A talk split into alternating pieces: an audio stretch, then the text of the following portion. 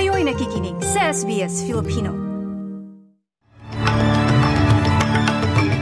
Sa ulo ng mga balita ngayong ikadalawa ng Oktubre taong 2023. Mas maagang pagboto para sa Indigenous Voice to Parliament sa ilang estado sa Australia magsisimula ngayong araw. Federal na pamahalaan mag-aanunsyo ng ilang pagbabago sa student visa. At Pinoy Walter E.J. Obiena, inihatid ang unang gintong medalya para sa Pilipinas sa 19th Asian Games.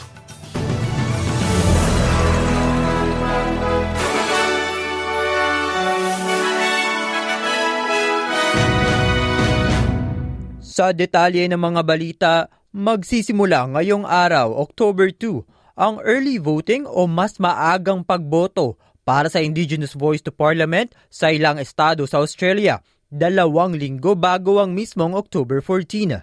Ang early voting centers ay magbubukas sa Victoria, Western Australia, Tasmania at Northern Territory ngayong lunes. Ang mga natitirang estado naman ay maaaring makaboto ng maaga simula October 3 pagkatapos ng public holiday ngayong araw. Narito ang pahayag ni Sally Angus mula sa Australian Electoral Commission tungkol sa maagang pagboto sa referendum. If people can vote on Saturday, the 14th of October, then that's what they should do. However, if voters' circumstances may prevent them from doing this, there are hundreds of early voting centres available across the country for the two weeks leading up to referendum day. Nakatakdang mag-anunsyo ang federal na pamahalaan ng bagong regulasyon para sa ilang visa katulad ng mga may hawak ng student visa.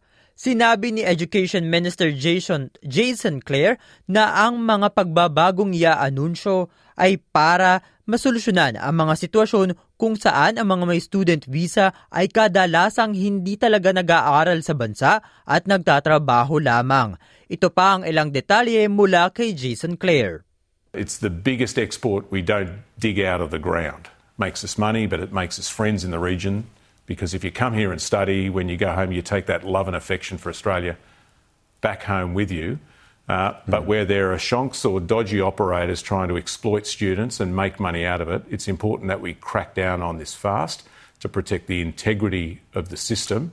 And that's what the reforms we'll announce over the course of the next few days will be all about.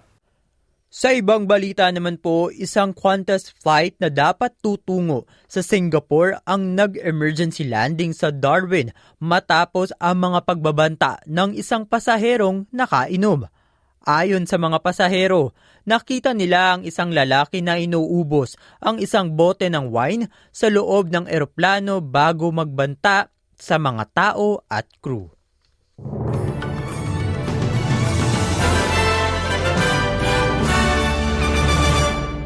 Sa karagdagang balita, nananawagan ang child care advocates ng mga ng mas accessible at murang sistema sa child care matapos ang ulat mula sa Australian Competition and Consumer Commission or ACCC na isa ang Australia sa may pinakamataas na bayad o fee sa buong mundo. Ayon sa rekomendasyon ng ulat, dapat magpatupad ng mas maayos na regulasyon sa industriya at direct subsidy sa underserved communities at mga batang indigenous. Para naman po sa balitang sports, nasungkit ni world number 2 Filipino Walter E.J. Obiena ang unang gintong medalya para sa Pilipinas sa 19th Asian Games sa China noong Sabado, September 30 Si Obiena ang kaisa-isang Asian athlete na nakalagpas sa 5.75 meter bar sa Hangzhou Olympic Sports Center Stadium. Ayon sa ABS-CBN News, nakatakdang magpahinga muna si EJ Obiena pagkatapos ng kanyang pagkapanalo bilang paghahanda rin sa Paris Olympics. Muli, congratulations EJ!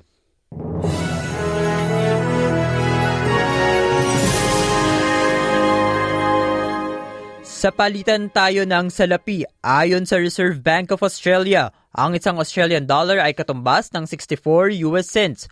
Mula naman sa Bangko Sentral ng Pilipinas, ang isang US dollar ay katumbas ng 56.96 pesos at ang palitan ng isang Australian dollar ay 36.60 pesos. Sa lagay ng panahon ngayong lunes, Bahagyang, maula, bahagyang maulan sa Perth sa temperaturang 18 degrees. Makararanas ng bahagyang maulap na panahon ng mga sumusunod. Canberra at 28, Wollongong at 22 degrees. Cairns sa temperaturang 29 degrees.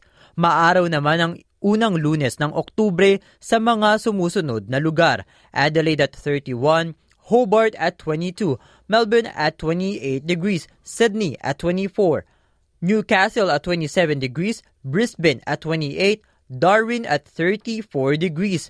At iyan ang mga balita sa araw na ito. Ako po si Martin Tuanyo para sa SBS Filipino. Nice yung bang makinig na iba pang kwento na tulad ito? Makinig sa Apple Podcast, Google Podcast, Spotify o sa iba pang podcast apps.